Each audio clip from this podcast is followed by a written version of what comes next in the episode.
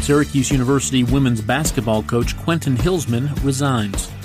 Ryan McMahon mandates face coverings at senior living centers, but not for other facilities.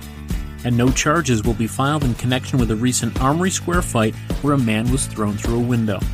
This is your Syracuse.com flash briefing for Tuesday, August 3rd, 2021. I'm George Owens. Syracuse University women's basketball coach Quentin Hillsman has resigned, according to a statement published on the school's website.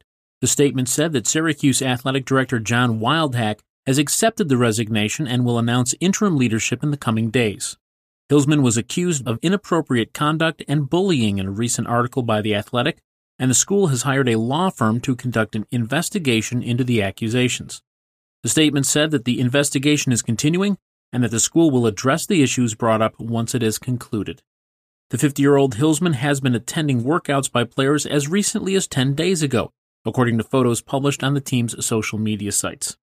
His last announced contract extension ran through 2024. He was the sixth highest paid employee at Syracuse University in 2019, the last year that information is publicly available, and he made more than $860,000 in total compensation that year.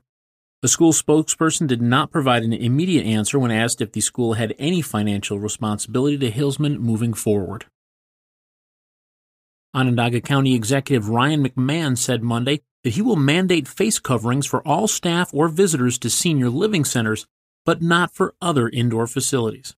In response to CDC guidance that everyone wear masks indoors in counties with significant levels of COVID 19, including Onondaga County, McMahon said vaccinated individuals can decide for themselves whether to follow that advice. He urged people to get the vaccine to protect themselves and others, but he said the CDC's call for vaccinated people to continue wearing masks weakens that message.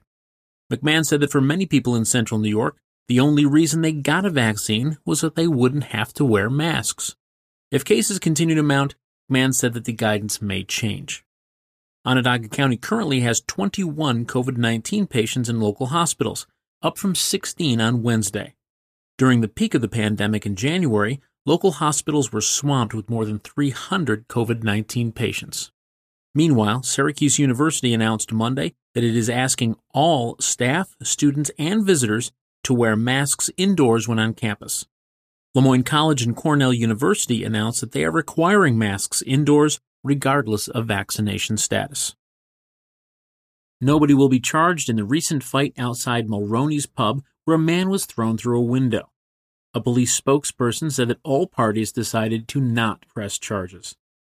A video of the fight, which happened just outside the pub in the city's Armory Square neighborhood early in the morning of July 18th, shows two men tussling outside the bar before one pushes the other through a window, shattering it. He then punches the man in the face and head as he lays partially inside, surrounded by glass. That man can be seen in the video with blood on his face and his head. Bar owner Joe Ranone said he didn't need to press charges because the man in the video who threw the other man agreed to pay for the window. That's your Syracuse.com flash briefing for Tuesday, August 3rd, 2021. I'm George Owens. Thanks for listening and have a great day.